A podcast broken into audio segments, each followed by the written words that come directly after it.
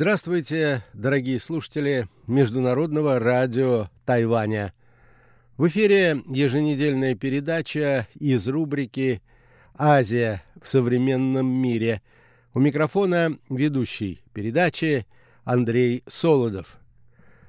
В международной печати продолжают оживленно комментировать вооруженный конфликт между Азербайджаном и Арменией.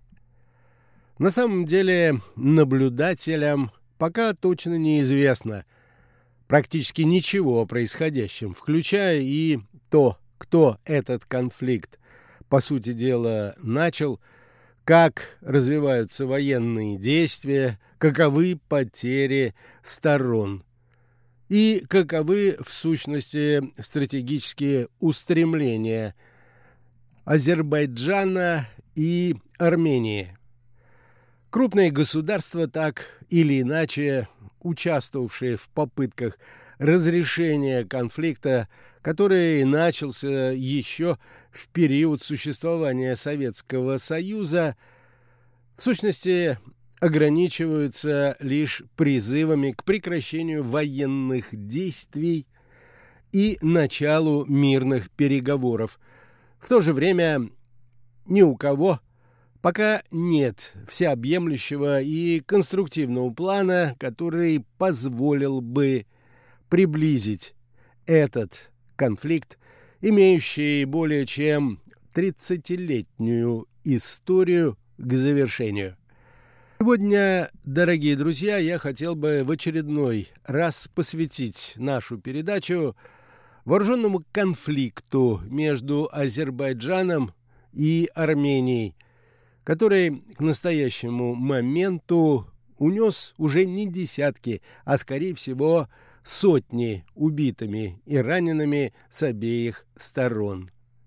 Итак, наша тема сегодня – вооруженный конфликт между Арменией и Азербайджаном. Кто виноват?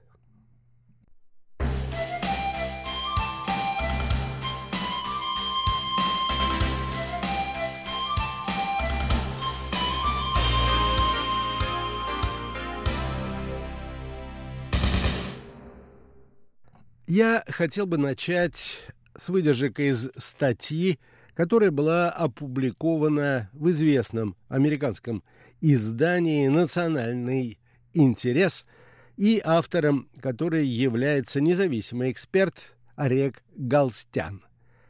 Вот что пишет этот наблюдатель о происходящих событиях на границе между Арменией, Карабахом и Азербайджаном.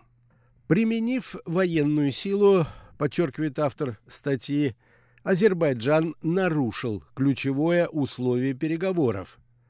Однако при этом никто не выступил с осуждающим заявлением и не ввел санкции против Азербайджана.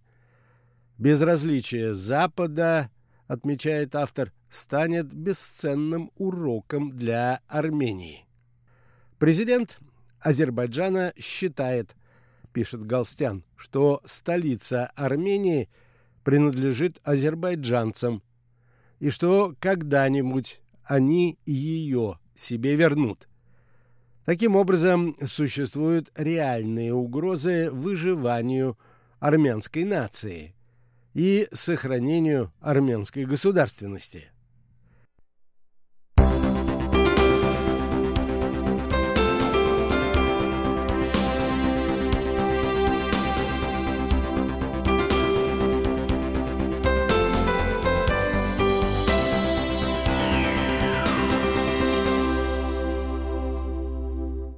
С начала полномасштабной войны между Арменией и Азербайджаном прошло уже около недели. Активное военно-политическое участие Турции может привести к фатальному вовлечению в конфликт региональных и великих держав.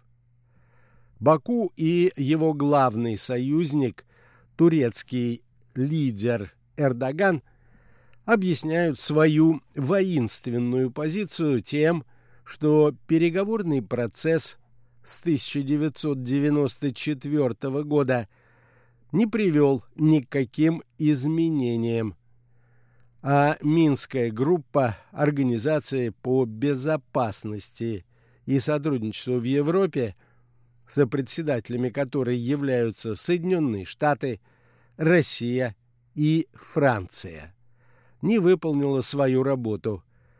Многие эксперты склонны обвинять Армению в намерении сохранить статус-кво и неготовности идти на уступки ради окончательного урегулирования.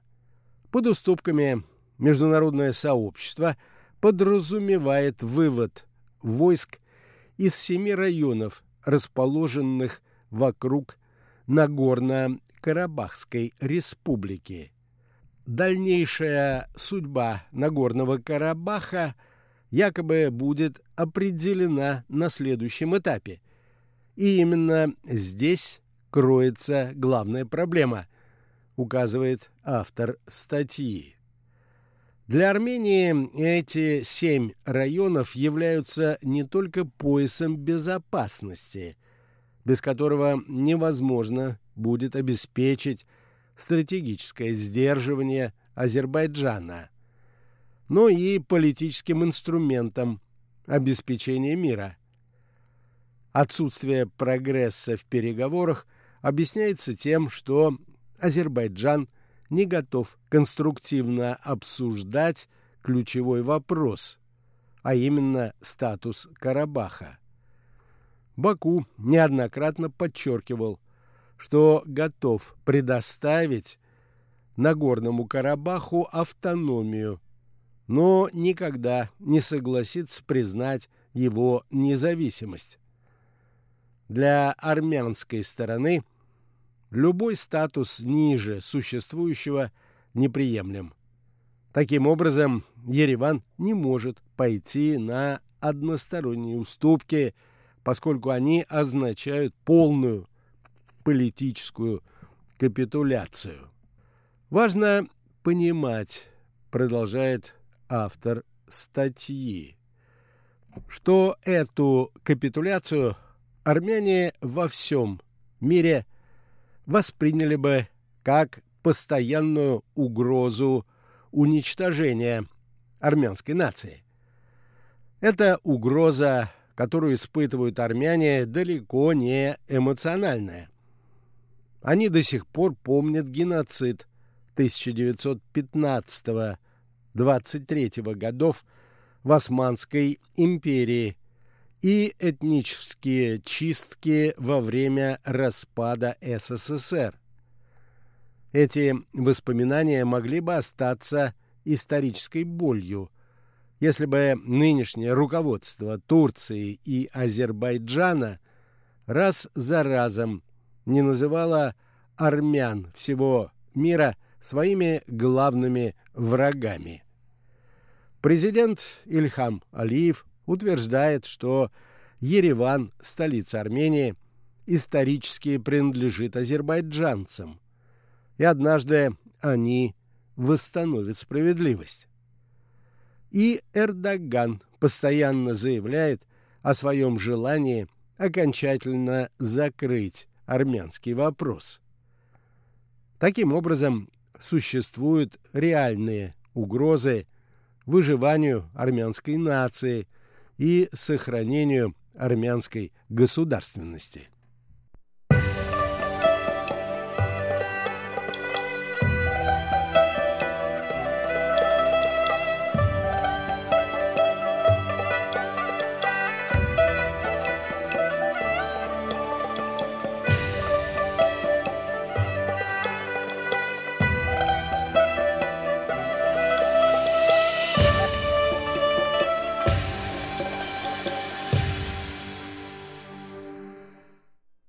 С учетом всех этих факторов, продолжает автор статьи, Армения является главным сторонником мира в регионе, поскольку понимает, какую цену приходится платить за войну.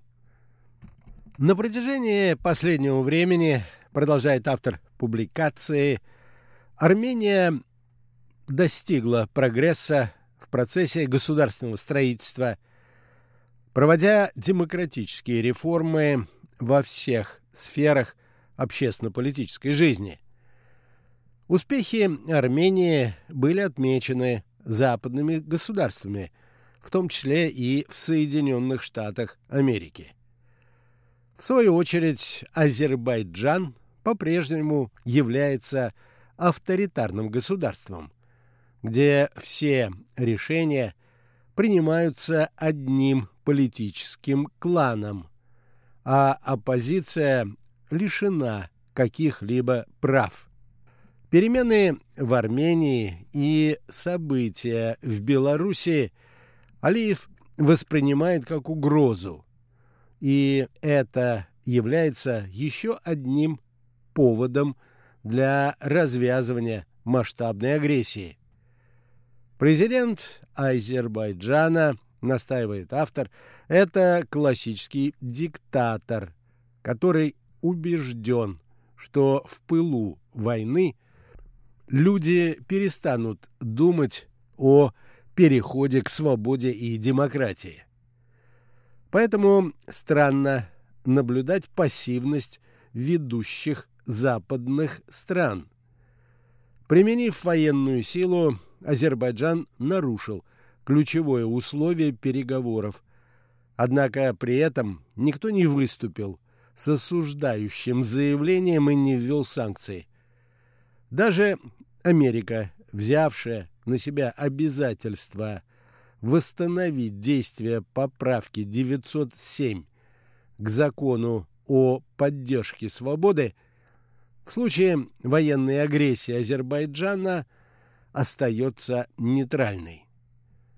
Получается, что когда лидеры свободного мира при принятии решений перестают ориентироваться на идеалы и ценности, тогда рассчитывать можно только на себя. Безразличие Запада станет бесценным уроком для Армении и любого другого государства, которое сможет считать его ориентиром для будущего своего народа.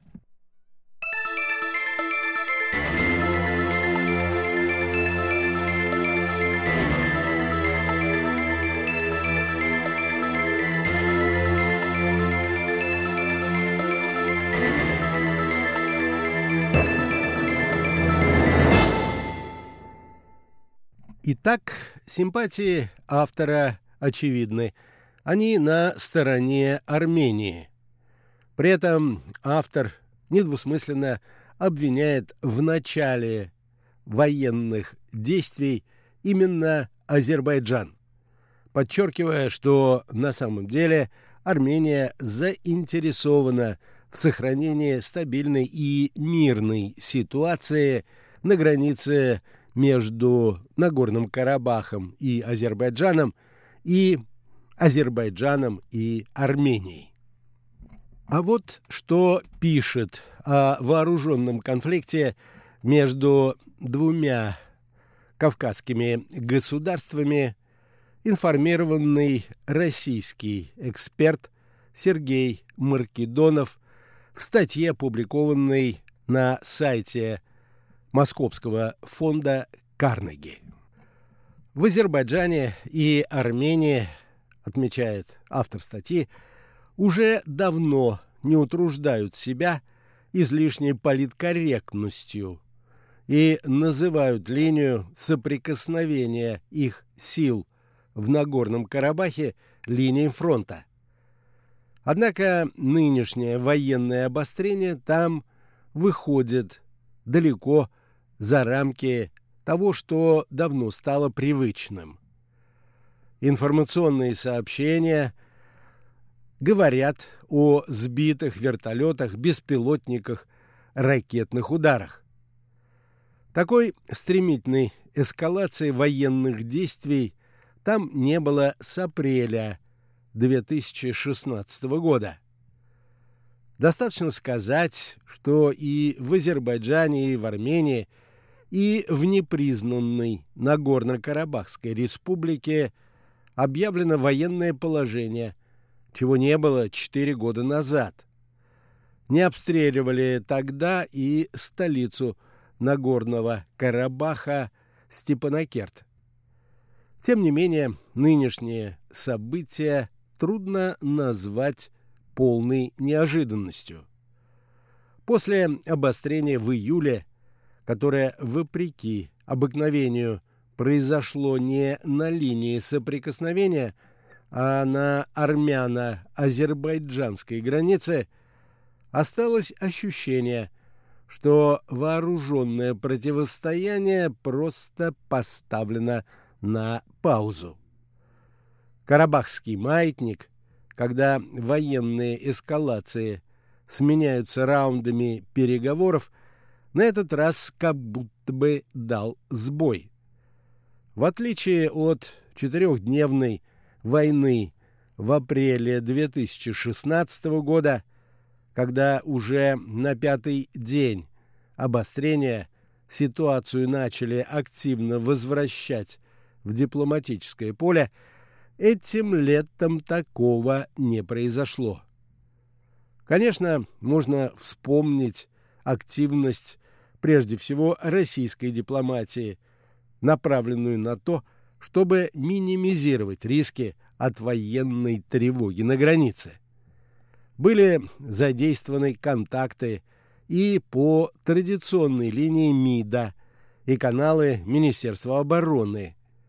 Усилия России получили фактическую поддержку со стороны Запада, и даже обе стороны конфликта восприняли посредничество Москвы в целом позитивно. Однако возобновление армяно-азербайджанских переговоров хотя бы на символическом уровне так и не произошло. Ссылки на коронавирус звучали не слишком убедительно. В те же дни пандемия не мешала другим зарубежным контактам представителей Азербайджана и Армении. Хотя вряд ли их можно было рассматривать как усилия по возобновлению переговоров. У нынешней масштабной эскалации есть и другие особенности. Например, усиление турецкой активности. Вскоре после июльских столкновений на границе прошли совместные учения вооруженных сил Азербайджана и Турции.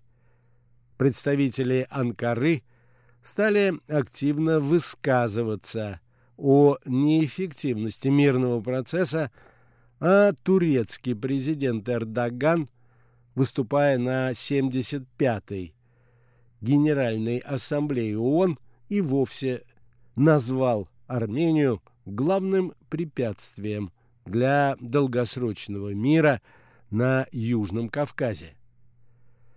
Это еще не означает, что новую эскалацию спровоцировала Турция, но свой вклад в ужесточение позиции Азербайджана на фоне застоя в переговорах она определенно внесла. В то же время изменения в дипломатической линии Баку действительно оказались значительными.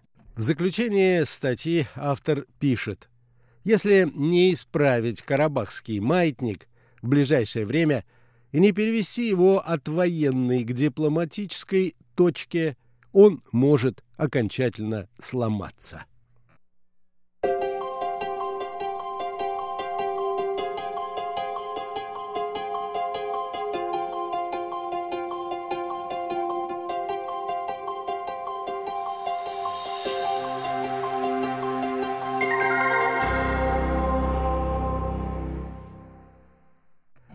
Всего вам доброго, дорогие друзья, и до новых встреч